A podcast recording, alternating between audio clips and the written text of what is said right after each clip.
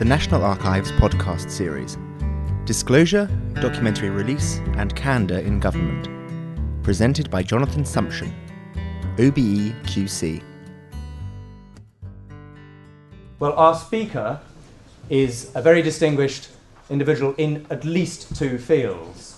Jonathan Sumption, Q C, is one of the uh, greatest names at the bar at the moment, a bencher of Inner Temple, called to the bar, I think I'm right in saying, in nineteen seventy-six, seventy-five, seventy-five, and a silk from nineteen eighty-six, um, and uh, a joint head of chambers at Brick Court Chambers, a great name in the public, uh, at the public law bar and at the commercial bar as well, a governor of the Royal Academy of Music, and of course a noted historian, specifically in the Hundred Years' War, his three-volume history of that war so far. Um, first, first volume coming out in nineteen ninety-one, and the most recent volume but last year. When I myself was a student at the um, Intercourt School of Law and uh, a member of Middle Temple, I heard him deliver a fascinating lecture on the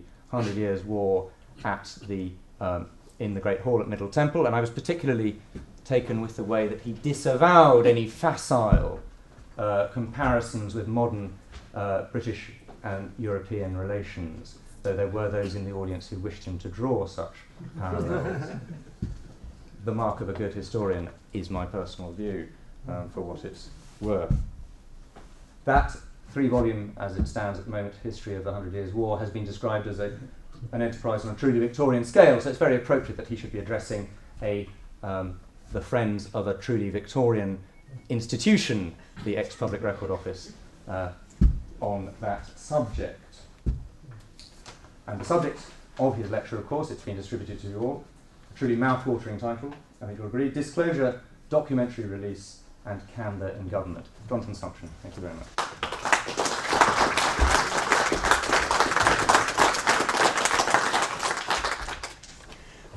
Um, all governments restrict access to their documents to some degree for reasons of state. Uh, as a lawyer, I have had a good deal to do with this process, uh, generally but not invariably when representing the government before the courts.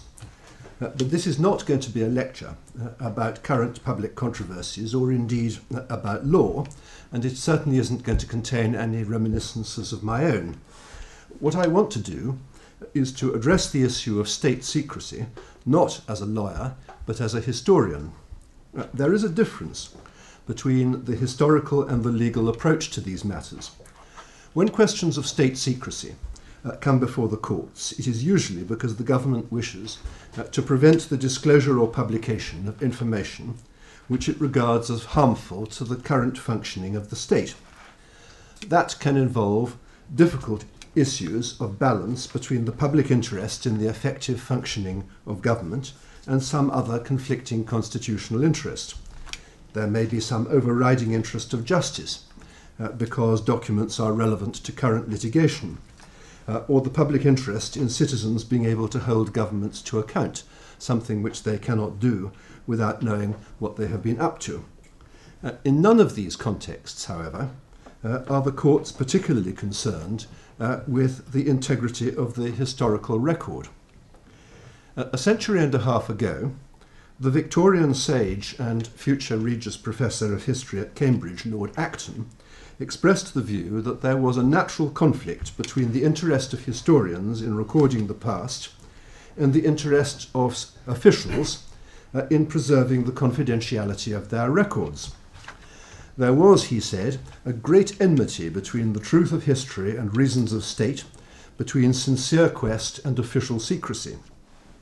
Contemporary historians have generally been content to echo his views on this point. Early disclosure is, of course, essential to their craft, but my purpose this evening is to suggest uh, that while there are undoubtedly some cases where official secrecy is the enemy of historical research, in the longer term they are in fact perfectly complementary. Leaving aside the rather special case of information prejudicial to national security, there are two main reasons why governments might wish to prevent access to their administrative records. One reason, which was once much commoner than it is now, is to protect the historical reputation of the state by withholding disclosure of information that might make people think ill of it. That may involve keeping the historical record of some events secret for decades or even centuries after the participants are dead, in the interests of the disembodied state. The second reason uh, looks not at the ultimate consequence of the decision, uh, but at the process by which it was originally made. It seeks to protect the process of political or administrative decision-making by ensuring that documents recording the making of policy are not put into the public domain until a reasonable time has passed.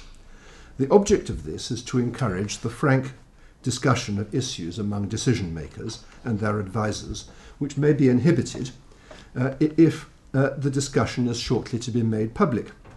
Otherwise, the discussion may not occur at all, or it may occur among a smaller group of people with damaging consequences for the quality of the decision, or it may occur in a less formal setting where it will be recorded in wholly anodyne terms or not at all. Now, although there are undoubtedly cases where both considerations apply, it must be obvious that there is a radical difference between these two approaches. The first approach, which is looking to protect the historical reputation of the state, is in reality a form of indirect censorship. It may require the suppression of documents for a very long time. No self-help respecting historian is likely to support this. But the second approach is concerned with the current functions of the state and with the quality and proper recording of decisions. It is likely to be justified for a much shorter period. It may be fundamental to the integrity of the historical record. This is, I think, an area where the concerns of historians and officials largely coincide. The reason is Uh, that in the long term it is more important to the writing of history that a record should exist and that it should be accurate and complete uh, than that it should be available soon. When Lord Acton condemned official secrecy, he was mainly concerned with secrecy imposed for overtly propagandist reasons. In his day, the most notable practitioner of this kind of censorship was his particular bugbear, the papacy. The Vatican Archive, one of the most impressive collections of administrative documents in Europe, containing documents going back more than a millennium, was completely closed to outside researchers until eighteen eighty-three. Indeed, secrecy was so fundamental to the traditions of the archive that an inscription carved over the main entrance to the archive from the Vatican Library pronounced the automatic excommunication of any stranger to the papal service who might enter therein. This is not, as some people seem to think, an invention of Dan Brown's. The reason for the policy was that the popes had for many years regarded the spiritual authority of the Catholic Church as intimately dependent on the historical claim to be the sole authentic voice of a Christian tradition going back to St Peter. Such controversial episodes in the history of the papacy as the reign of the Borgia Pope Alexander the Sixth, or the trials of Bruno or Galileo for heresy, or the inner history of the Council of Trent, were thought to have a potential to undermine the Church's mission. Now, that kind of attitude was becoming rare in Acton's time, but it was by no means unique, and it is not actually extinct today. The will of Frederick the Great of Prussia, who died in seventeen eighty-six, was treated as a classified document on the directions of the German Foreign Ministry until nineteen sixteen. Large parts of the central archives of the Italian state, dealing with the unification of Italy and the administration of Cavour in the eighteen fifties, remained closed until well after the First World War.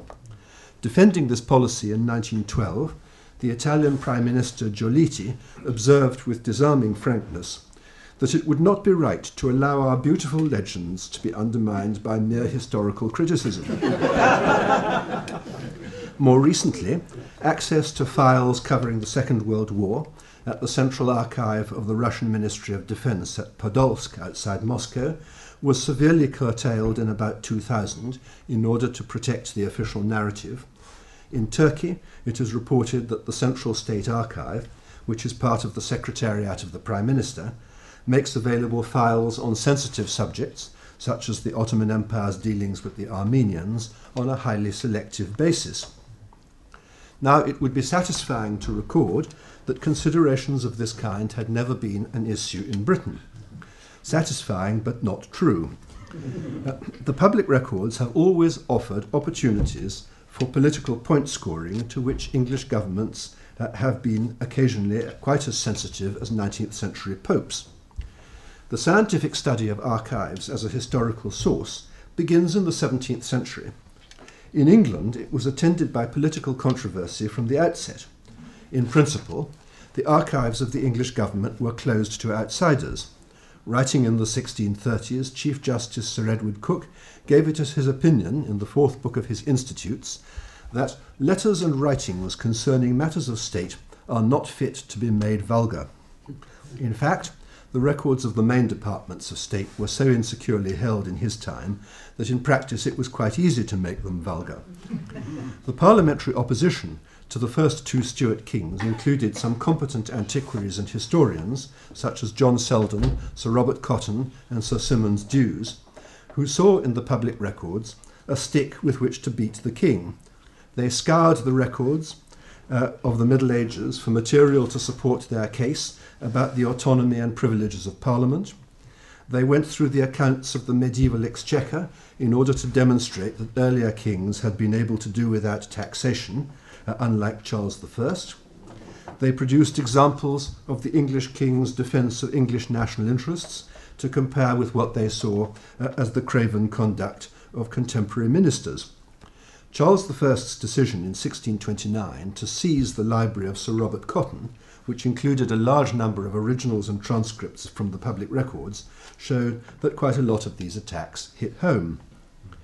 Uh, the English Civil War was followed by a period of relative openness, at any rate for those researchers who were willing to brave the problems of physical dispersal, rats, damp, and a complete absence of inventories. At the beginning of the eighteenth century, England became the first country in Europe to publish its diplomatic archives. The twenty folio volumes of Rymer's Foedera was originally commissioned by William the Third's First Minister, Lord Halifax. It published in full many thousands of diplomatic instructions and memoranda, account books, administrative instructions and treaties relating to the conduct of English foreign policy between eleven hundred and sixteen fifty-four.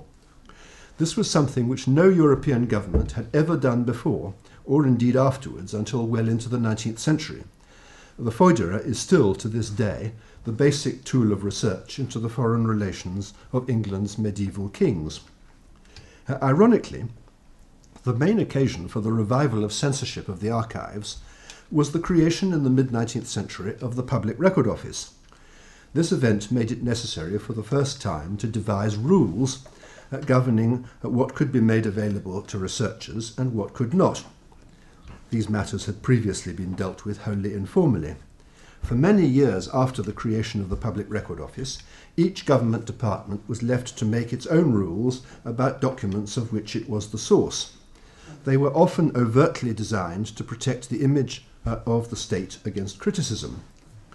When the Public Record Office opened its doors to readers in eighteen fifty-six, the Foreign Office insisted that nothing could be disclosed which was later than sixteen twenty-eight. uh, among the documents which were restricted in this way were quite a lot which had actually been published by Rymer in his Foedera one hundred twenty years before. Uh, in the following year, the closure date was changed to seventeen sixty, where it remained until after the First World War. When in eighteen ninety-one, the then Master of the Rolls, uh, who was at that time charged with the uh, administration of the Public Record Office, had the date moved forward to eighteen thirty, the Foreign Office had the decision reversed within twelve months. There was, they said, no sufficient guarantee against the admission to the reading rooms of undesirable persons. As a result, the records of English foreign policy after seventeen sixty could be consulted only with the permission of the Secretary of State, and then on terms that the researcher was required to submit his notes to the Foreign Office for review. They were frequently returned, with extensive sections blocked out in ink to make them illegible. The main result of this policy, as the Oxford historian H A L Fisher pointed out, was that British foreign policy in the century after seventeen sixty was generally studied through the eyes of England's historic rivals, notably France and Germany, whose diplomatic archives for this period were for the most part open. Uh, at the beginning of the twentieth century, even the domestic archives of the period of the Revolutionary and Napoleonic Wars, a hundred years earlier, were regarded as much too sensitive for disclosure. The Prime Minister, then Arthur Balfour, intervened personally in nineteen oh two to veto a proposal to open all documents up to eighteen fifteen on the grounds that even after the passage of a century, the disclosure of documents relating to the government of Ireland was full of contentious matter which bears on uh, uh, slumbering, uh, though not yet deceased, controversies. Others objected to the, that the opening of the archives of this period would undermine relations with France by revealing the scale on which Britain had funded the domestic opposition to its rulers during the Napoleonic and Revolutionary Wars. There is something rather touching about the confidence of British public servants that their undercover operations of an earlier age were still secret in nineteen oh two. In fact, by far the best source of information about English undercover operations in France in the Napoleonic Wars is to be found in the files of the French police chief Joseph Fouché. They had been open to readers in the French National Archives for some time, and quite a number of them were in the process of being published by Alphonse Hollard and other French scholars.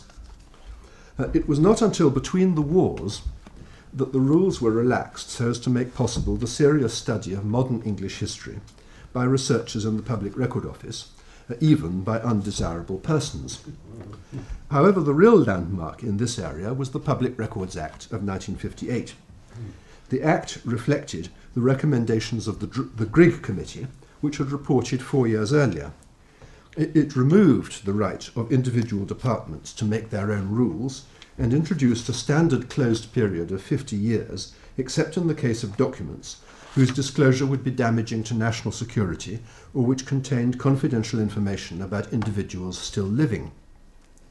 The exceptions uh, had to be considered by the Lord Chancellor's Advisory Council on the Public Records, a statutory body comprising officials, historians, archivists and other experts, whose assessments were generally objective, well-informed and followed. The fifty-year period was overtly designed to protect the decision-making process, not the historic reputation of the state. It had been proposed by the Grigg Committee because it was thought to represent the maximum duration of a political career. Of course, like any closed period, the fifty-year rule was liable to suppress politically embarrassing information as well. But that was not the object of the exercise, nor in the long term was it its effect.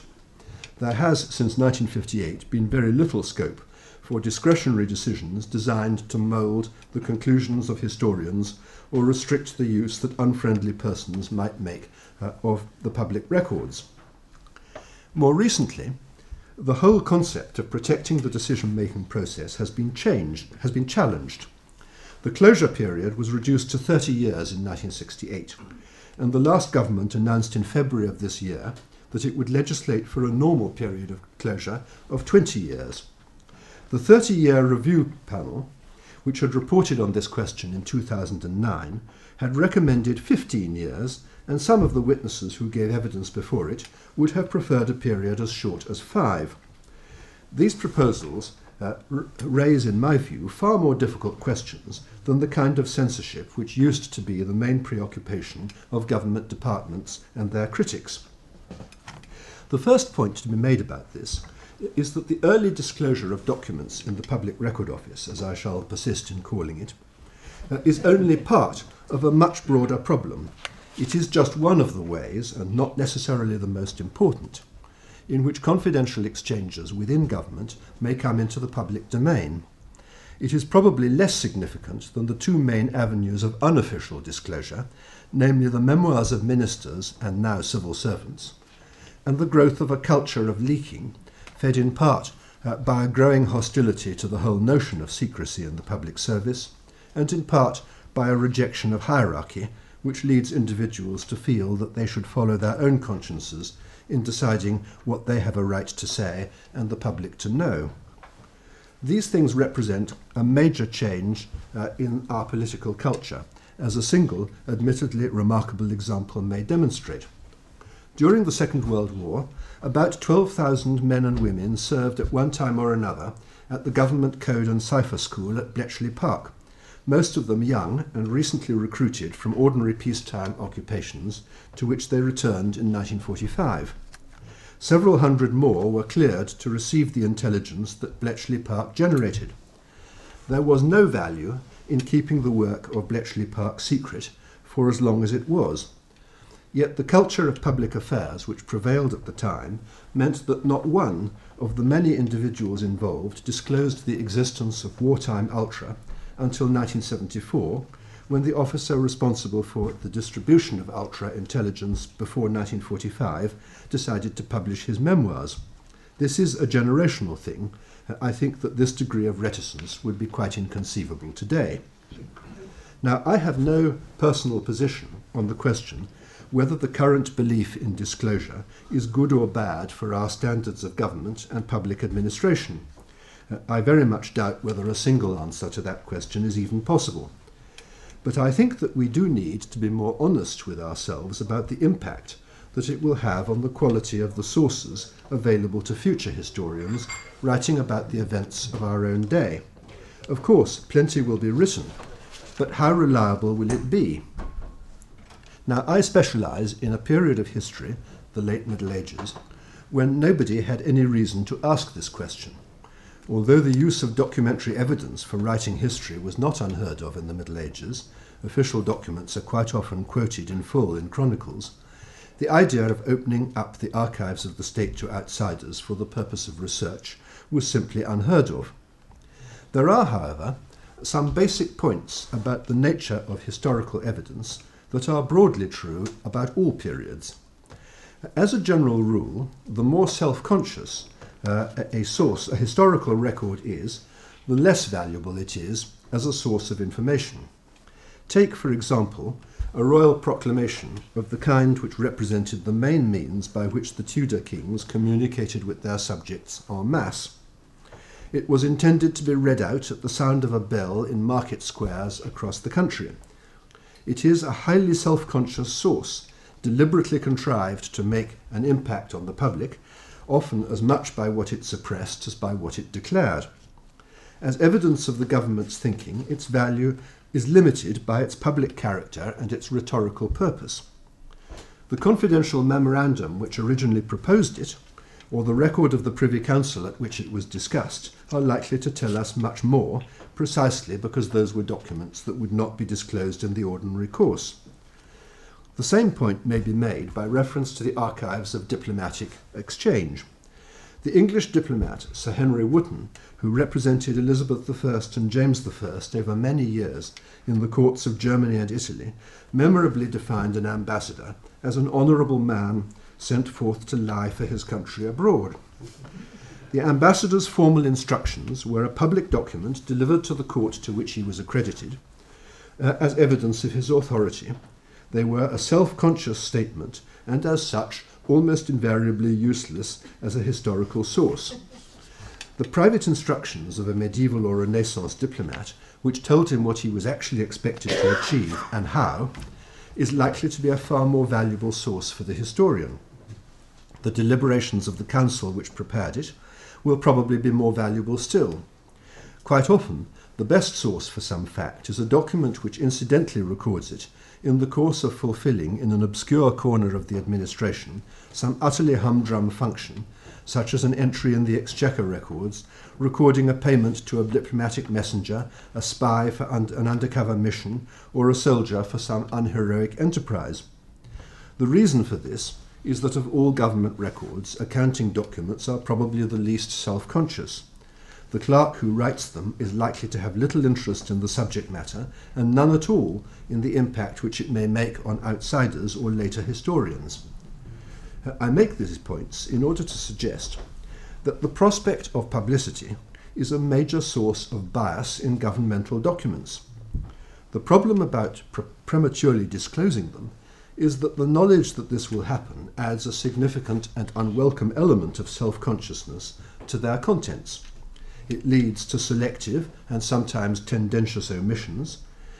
It encourages a level of generality which omits historically important but politically sensitive detail.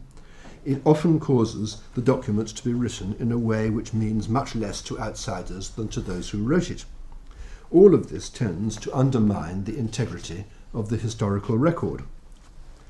The Radcliffe Committee, reporting in nineteen seventy-six on the principles which should govern the publication of ministerial memoirs, identified three categories of information that ministers should not be permitted to disclose.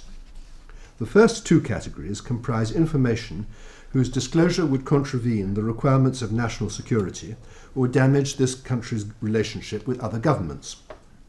The third category, which is the one germane to my present theme, is both more controversial and more difficult to define.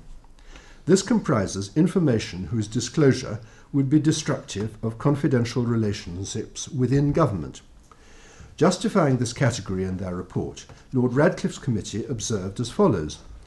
The argument in its favour is quite simple and does not gain by elaboration. Those who are to act together in pursuance of a policy agreed in common do require and expect the observance of confidence as to what they say to each other, and unless they can be assured of the maintenance of that confidence, they will not speak easily or frankly among themselves. Opinions, perhaps unpopular, perhaps embarrassing, will be muted or suppressed if they are known to be liable to future disclosure at the whim of some retired colleague. Business which should be discussed by the whole body will tend to be settled by two or three in a corner. The principle that candour in the expressing and recording of opinions depends on confidentiality had never previously been articulated as clearly as it was by the Radcliffe Committee. But it was already, in nineteen seventy-six, a principle of some antiquity. To this day, every new Privy Councillor swears an oath, the essential features of which can be traced back to the thirteenth century, in which he swears to keep secret all matters committed and revealed unto you, or that shall be treated of secretly in council. This formula first appears in, in a record of twelve fifty-seven. Such total reticence has never, of course, been easy to enforce. As Thomas Carlyle observed in his History of Frederick the Great, men are very porous, weighty secrets oozing out of them like quicksilver through clay jars. During the nineteenth century, English governments had few tools at their disposal for enforcing the confidentiality of the decision-making process, other than persuasion and social pressure. Sometimes this worked, sometimes it did not. After the death of the Prime Minister, George Canning, in eighteen twenty-seven, ministers went to considerable lengths, with very little success, to prevent his widow from commissioning a biography based on his personal papers, mainly because they were concerned that it would expose the bitter arguments over Catholic emancipation, which had divided recent administrations.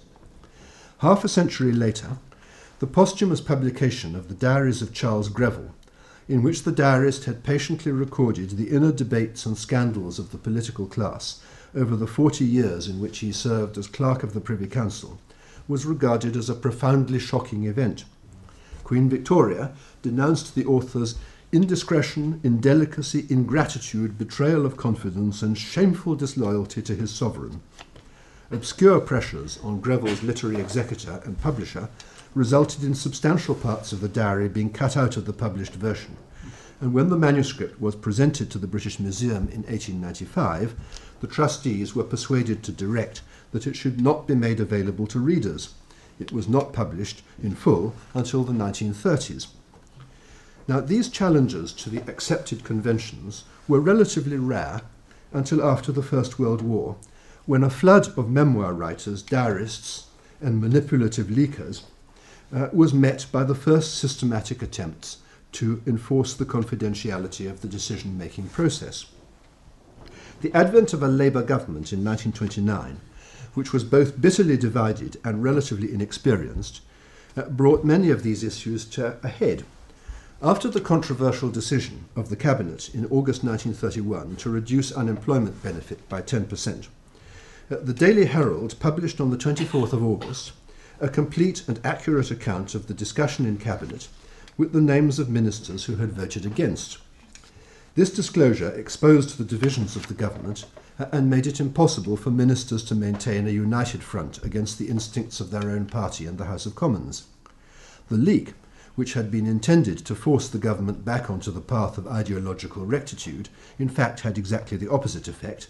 The government resigned later that day, the Conservative-dominated national government endorsed the reductions.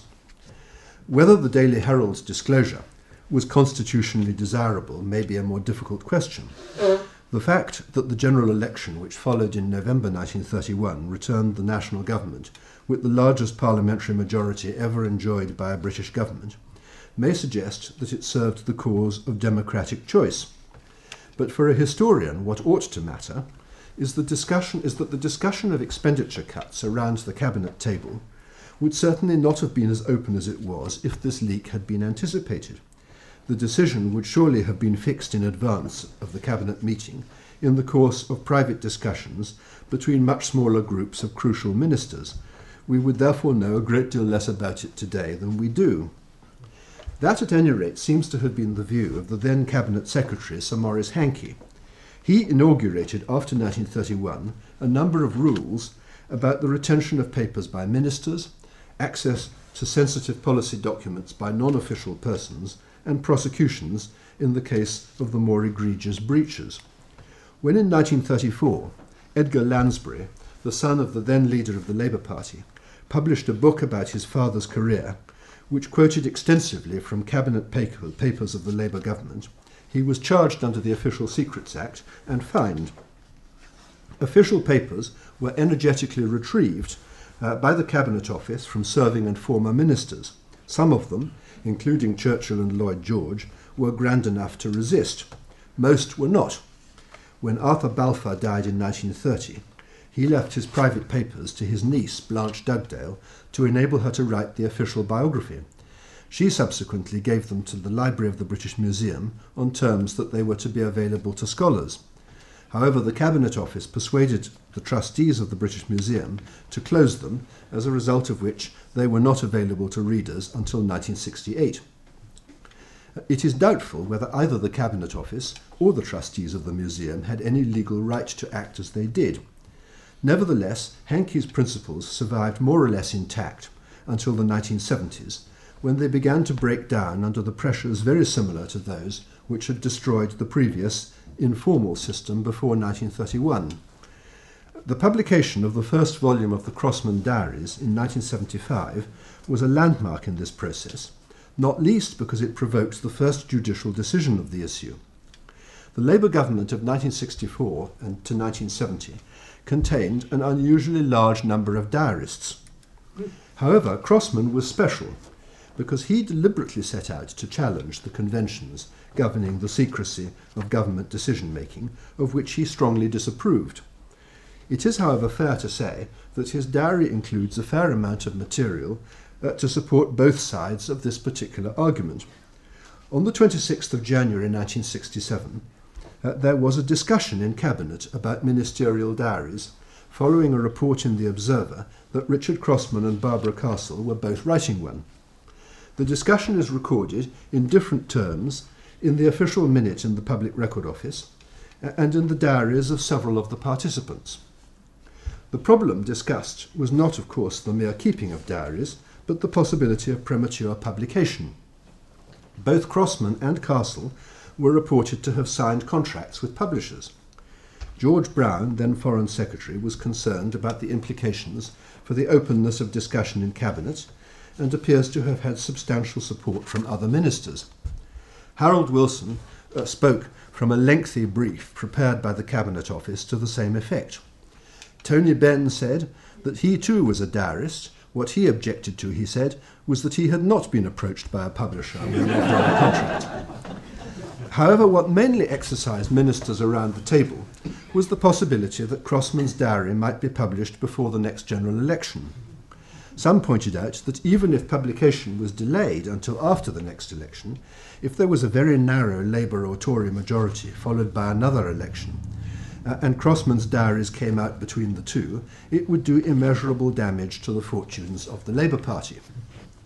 Now, this incident like the affair of the Daily Herald in nineteen thirty-one, suggests a more general conclusion about the, base, the place of cabinet secrecy in our current constitutional arrangements. Uh, the original purpose of cabinet secrecy in the eighteenth century and early nineteenth centuries was to support the doctrine of collective ministerial responsibility. Secrecy enabled ministers and their advisers uh, to discuss their differences freely without exposing them to the king, who might otherwise be enabled to pick uh, some of them off against the others. Instead, the king was faced with his ministers' conclusions, apparently endorsed by them en bloc. Clearly, the need to limit monarchical discretion is no longer a relevant factor. But that does not mean that the collective responsibility of ministers is redundant. Its modern function is to enable a government to discuss its differences internally while maintaining a common front uh, against uh, its own party in the House of Commons and the electorate. Whether or not we regard this as a good thing, it seems to me that for as long as parties remain the basis of our political system, it is probably an inevitable thing. The only consequence of constructing our arrangements for disclosure on some different basis would be that the same discussions would occur elsewhere, out of the hearing of diarists or official minute-takers. Richard Crossman was able to assure his colleagues that the terms of his contract with his publishers would ensure that his diaries were not published until well after a general election. If he had told them that extracts might appear at any moment or just before an election campaign, it seems clear that cabinet discussions in his presence would have been limited to matters that were unlikely to be controversial or to expose dif- divisions in the party, while the real discussions would occur in small cabals elsewhere. It is sometimes forgotten that although Lord Widgery refused to grant an injunction against the publication of the Crossman Diaries, he actually accepted the principle of the collective responsibility of ministers and the confidentiality of government decision-making. But his judgment is mainly important for establishing that the confidential character of governmental decision-making was not absolutely enforceable, but only conditionally on the court's assessment of the public interest. The critical factor in Lord Widgery's view was that the first volume of the Crossman Diaries would appear some ten years after the events which it covered. That was, in his view, long enough to serve the relevant public interest. I very much doubt today whether the courts would even require ten years to have passed unless the subject matter fell within the first two of the Radcliffe categories relating to national security or foreign relations, Uh, and perhaps not even then. The effective abolition of class claims to public interest immunity, that is claims to withhold disclosure of documents, because of the principle of disclosing material of that kind, rather than because of the sensitivity of its particular content, seems to point in the same direction. In practice, in the last twenty years, Lord Radcliffe's third category, documents tending to undermine relations of confidence within the government, has been disregarded not just by the authors of ministerial and civil service memoirs, but also by the Cabinet Office and the Foreign Office charged with enforcing it. The memoirs of ministers such as Nigel Lawson, Lord Owen and Clare Short, or officials like Sir Christopher Meyer and Dame Stella Rimington, are cases in point. The reluctance of the Cabinet Office to insist on the third of the Radcliffe principles is understandable. The decisions of the courts are at best equivocal. Moreover, injunction or no injunction, the confidential character of a text once it has been written is difficult to maintain in an age of international publishing and the internet. Lance Price's two thousand five memoirs of, of Life at Number ten were substantially altered uh, with his consent at the request of the Cabinet Secretary, but the Daily Mail, to whom he had sold the serialisation rights, subsequently obtained without his authority a copy of the unexpurgated version and published extracts side by side with the final text. Now there is a case, which has been made for example by Christopher Meyer and Clare Short, that cultural changes have killed off confidential relationships within government anyway.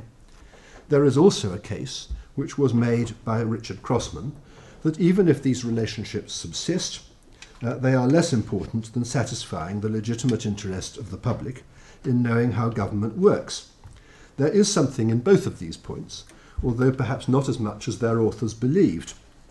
However, Uh, I believe that both points are misguided for a quite different reason, namely that they are self-defeating. They underestimate the desire of officials and ministers to be able to discuss issues confidentially and the likelihood that they will take avoiding action if they cannot continue to do so in any other way. In a revealing passage from his evidence to the thirty-year review panel, Lord Wakeham remarked that when he was in government between nineteen seventy-nine and nineteen ninety-four, he told his officials that they were never to put before him for his signature a letter which would be embarrassing if it appeared on the front page of The Guardian the next day. Now, there are, of course, two possible interpretations of this interesting instruction. One, which I do not for a moment believe, is that Lord Wakeham intended never to say anything as a Minister of the Crown which would be unpleasing to readers of The Guardian. The other possible explanation, which I am inclined to prefer, is that whenever he had something to say which readers of The Guardian would not like, he intended to ensure that it was not recorded in writing. The decline in the standard of government record-keeping over the past twenty-five years is a phenomenon which has often been remarked by those who are well-placed to judge. It has in recent years been associated with a tendency for critical decisions to be made by small and informally constituted groups of ministers, what has been called sofa government. The tendency emerges very clearly from, for example, the two thousand four report of the Butler Committee on the use of intelligence on weapons of mass destruction, and the evidence given to the Chancery Division in the Railtrack litigation of two thousand five. Now, I don't want to suggest that fear of leaks or premature disclosure is the only factor at work here, but it seems obvious that it is a significant factor, and that the recording of government decision-making is the poorer for it. In preparation for this lecture, I consulted a number of civil servants who had recently retired about what their practices had been. The sample is statistically significant, insignificant, seven. It has also been assembled on a wholly unscientific basis, namely that all seven were people whom I happened to know well enough to ask the question and expect an honest answer. However, they were all civil servants of considerable seniority. With one exception, every one of them admitted to having omitted significant information from internal documents which in earlier times would have been included, and to having communicated them informally instead so that they would not be recorded in writing. One of them remarked that in his department it had been quite common for politically sensitive matters to be omitted from documentary records and recorded only on marginal notes written on post-it stickers, which could be removed and binned after the right people had seen it. Now, it is great, a great deal easier to identify these problems than to suggest ways of dealing with them.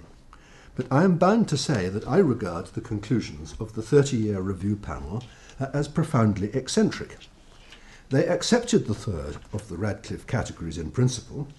They also appear to have accepted the basic rationale of the thirty-year rule, namely that documents recording uh, the making of government policy should not be disclosed while those involved were still liable to be in government. But they considered that the period of closure should be reduced from thirty to fifteen years for two main reasons. One was that the Freedom of Information Act would result uh, in the disclosure of much of the material anyway without any delay at all. The other was that ministerial careers were getting shorter. The Freedom of Information Act is, in my view, a red herring. If it were relevant, it would suggest that there should be no period of closure at the Public Record Office at all. But it is not relevant because the Freedom of Information Act is subject to extensive exceptions, which include all three of Lord Radcliffe's categories of sensitive information. In particular, Uh, Lord Radcliffe's, in particular, Section thirty-five exempts information relating to the formulation or development of government policy and ministerial communications, including the particulars, the, the proceedings uh, of the Cabinet. Now, as for the suggestion that ministerial careers were getting shorter, that is based on a sample which was heavily weighted by recent, rather untypical experience. The long period of Tory government between nineteen seventy-nine and nineteen ninety-seven, and the almost as long period of Labour government between nineteen ninety-seven and twenty ten, each had the effect of clearing out the old guard of the opposing party. we cannot assume that long periods of single-party government are going to be the rule in future. We need not resort to extreme examples like Winston Churchill, whose ministerial career spanned forty-seven years. Just look at the present government. Although the Conservative Party has skipped a generation in its choice of leadership, the present Lord Chancellor first became a minister thirty-one years ago and attended his first cabinet meeting twenty-five years ago. The present Foreign Secretary first became a minister eighteen years ago and first sat in a cabinet in nineteen ninety-five. At his present age of forty-nine, he can reasonably expect his ministerial, uh, or at least political, career to extend well beyond the twenty-year period of, of closure which is currently proposed. The period of time during which civil servants can expect to influence policy has certainly not reduced. Indeed, it can be expected to increase now that it has become possible to serve beyond the reti- traditional retiring age of sixty. Now, of course, none of this Uh, addresses the problem of leaks or ministerial memoirs. There is not much that can be done about leaks uh, other than to pay more attention to the dissemination of information within the public service. As for ministerial and civil service memoirs, it seems to me that public servants should not be at liberty to decide for themselves to disclose information uh, which they have acquired in their capacity as servants of the state and which the state withholds for considered reasons of public policy. Uh, as the House of Commons Select Committee on Public Administration has pointed out, if one accepts the Radcliffe principles, there are legally effective ways of giving effect to them uh, in the case of ministerial and public and civil service memoirs. Underlying all of these considerations is a basic fact of human nature which it is not realistic to ignore. The natural sensitivity of public figures to the impact of their discussions on outsiders will inevitably influence what they will allow to appear in governmental documents, if these are liable to be released in the course of their careers. Perhaps the last word uh, on this question can be left to Harold Wilson. Uh, during the debate in, in Cabinet in nineteen sixty-seven, to which I have already referred, he said, uh, paraphrasing his words, that he proposed to write his own memoirs three times. There would, he said, be a sober factual account drawing on information in the public domain which he would publish as soon as he had left office. A second, somewhat more candid account would appear after he finally retired from politics.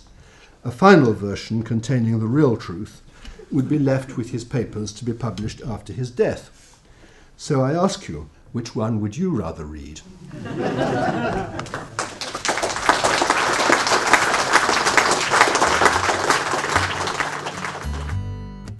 This event was recorded live on the fourth of June two thousand ten at the National Archives, Kew. This podcast is copyright of the National Archives. All rights reserved.